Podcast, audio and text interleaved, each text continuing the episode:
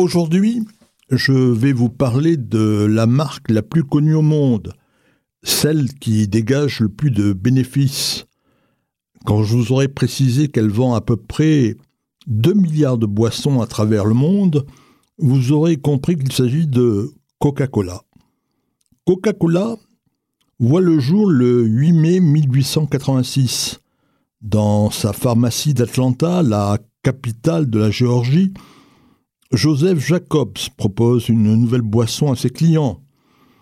Je vous promets qu'elle soulage l'épuisement physique et moral. Venez goûter à ce breuvage aux vertus miraculeuses. Et ça ne coûte que 5 cents.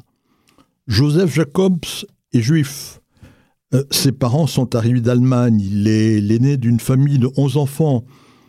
Joseph Jacobs est né à Chicago, mais sa famille décide de s'installer à Athens un village de 6000 habitants à une centaine de kilomètres d'Atlanta.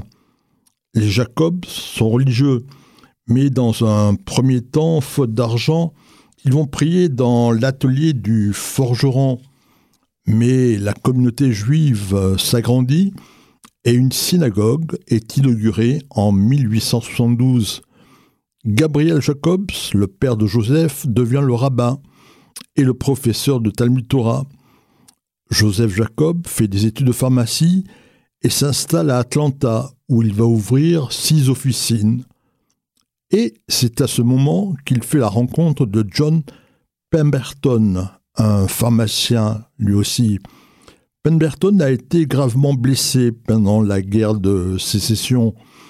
Il souffre de douleurs presque permanentes et atroces. Pour les calmer, il invente ce qu'il appelle la French Wine Cola. C'est un mélange de vin et de feuilles de coca, mais le maire d'Atlanta interdit la vente libre d'alcool. Pemberton remplace le vin par du sucre et il ajoute des noix de cola, de la caféine et de l'eau gazeuse. Et Pemberton prend contact avec Jacobs, vous avez la plus grande pharmacie euh, de la ville. Je vous propose de vendre en mon nom cette boisson. Vous pourrez dire que c'est un médicament, mais que c'est aussi un soda. Jacobs accepte, mais le premier jour, il ne vend que neuf verres. Mais les ventes vont décoller très vite grâce à Frank Robinson, un des associés de Pemberton, il publie dans le journal local de la publicité. Et le slogan est des plus simples. Appelons cette boisson Coca-Cola, puisqu'elle contient du coca et du cola. John Pemberton vend son affaire, mais ses successeurs, grâce à une publicité agressive, vont bientôt couvrir tous les États-Unis et une grande partie de la planète.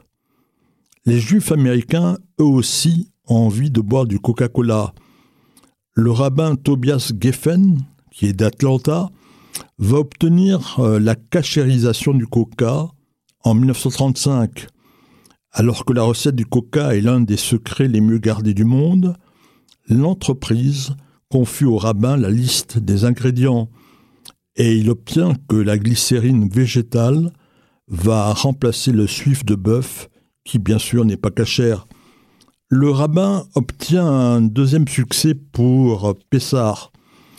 Coca remplace les édulcorants à base de grains par d'autres à base de sucre de betterave et de canne sans compromettre le goût du coca.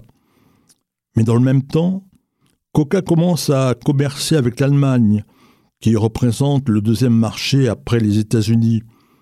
Le président de Coca devient un intime de Göring et de Goebbels. Coca sponsorise les Jeux olympiques de Berlin en 1936. Coca multiplie d'ailleurs les publicités dans les magazines qui sont consacrés à Hitler, à l'armée allemande, et euh, fait aussi de la publicité à la radio nazie. Mais le vent tourne.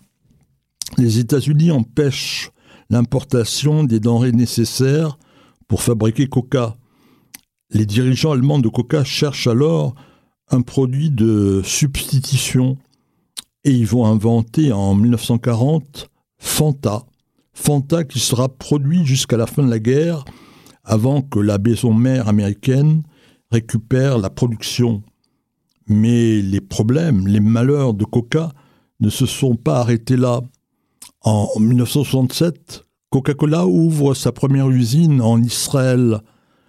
Aussitôt, la Ligue arabe décrète le boycott du soda et il faudra attendre le traité de paix entre l'Égypte et Israël en 1979 pour que les Égyptiens puissent enfin goûter au coca. Et c'est en 1991 que toute la Ligue arabe abolira le boycott de Coca-Cola. Alors au fond, on peut dire que 1967, pour les Israéliens, c'est deux choses. La guerre des six jours, mais aussi l'arrivée de Coca-Cola.